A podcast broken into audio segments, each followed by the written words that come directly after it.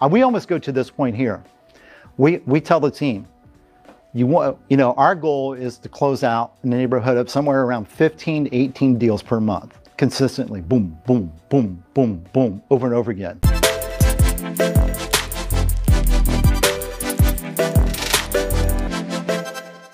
What does that mean? That means acquisitions needs to be somewhere in the neighborhood of 35 to 40 contracts a month dumping into the pipeline. So you do marketing based on that. And we do marketing based upon that, brother. Does that make sense? Guys, if you get this and you start applying this, your pipeline issue will start to dwindle away. Doesn't mean it it doesn't mean you'll have uh, won't have hiccups, but it will reduce it tremendously. Won't hurt us. Yeah, won't hurt as bad. Yeah. Because, guys, and this is something, every time when I get on with Ashley on things, the, one of the biggest things I look at is I look at the pipeline. That's one of my biggest KPIs I look at. Where's the pipeline? And I constantly want to see that because if I know the pipeline is stacked and we're up in this neighborhood on things, even if I'm at 50%, am I going to have a pretty good month? Mm-hmm. Okay? Guys, and when you're working with your sales team, if you let them know this and they understand that, then it, like Ashley said, it, it just takes so much pressure off of them and they're not nearly as disappointed. It just becomes part of the business. They just have to have that clarity. It's huge. It really is. Sure. Anything else you want to add on that? Mm, no, I think you summed it up nicely. Any questions on that, guys? Again time? How'd you get 35 to 40 contracts? He's basing that on just an average of a fifty percent fallout, so we just double it. 50% Yeah, just yeah. Conservative number, reduce it. So, Brian, if we're in a position where we want to close out, you know, let's say 15, that means we need to have 30 in the pipeline. Right? You're increasing that. We're, we're based, increase it just- yeah. Now, I'm just doing it based upon like a 50%. Okay? Yep. Average that we see is somewhere, I mean, what are we dialed into now in our fallout? On actual fallout or like a Yeah. delay? Well, delay, fallout, We're combo. probably closer to forty right now. I will say ours has gone up recently, just with the amount of transactions that are going on. Our title companies are a little slower on the give back, which we've been trying to remedy. So it has been a little bit higher lately.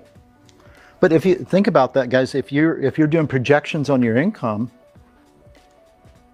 you know, it you got to remember ours is totally different than other types of sales businesses, where you other things that you're selling, you sell these sunglasses, your point of sale is right now. Our point of sale is down the road. Okay? So that's why our pipeline has to be full at all times. Because if you don't have your pipeline full all the time, then what happens then, guys? It takes another 30 days just to get it. Yeah, you, it takes another 30 days. But then on top of that, what you do is then you start doing deals you shouldn't be doing. Or you're forcing the seller on the phone, trying to force a contract. Right. that doesn't work. And then, then what happens too is your, your team, your acquisition team, goes from solution creating to sales. And that's a big mistake. Oh, Well, it's a whole mindset thing. It's a panic mindset to just being in a routine of let's let's do our job. Okay? It's got to be, it, guys, these are things uh, uh, that are huge shifts in your business. Huge. And then like Jerry saying too about factoring in like the fifty percent, we found that if we are very precise on it, as soon as it starts to deviate a little bit, they panic. So by just giving more of a blanket statement of saying, okay, just figure that half of them are gonna be delayed or they're gonna roll into the next month, that was a lot easier than them trying to like go in a percentage. So it just kept things cleaner and easier Mhm. and just keeps them focused on what they need to be doing. Anything else you wanna add on that, Jerry? Think, Go ahead. um, Sure. Matt. So then, so then are you bumping your mailers to roughly thirty-two thousand a month? Exactly. We're pumping. What we do is we s- go back to the beginning and we pump up the number based upon that, Matt. See, it all, all ties in, doesn't it, guys? Okay? We are generating more leads so we can have more contracts in the pipeline because ultimately we're going to have more delays and more fallout because of that. And it, how many people are doing things virtually? Okay, so well, yeah, okay. If, if you're doing virtually, you're going to see a higher percentage. Okay, that's just the nature of the business.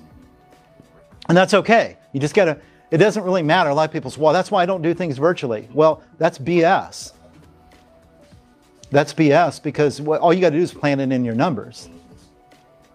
So it- everybody, I, I think the, the what I've learned, and I like I said, I said this earlier when I kind of drew the comparison between being in real estate or running a business, is what happens is when you start thinking that way, you're going back into just being in real estate versus running a business.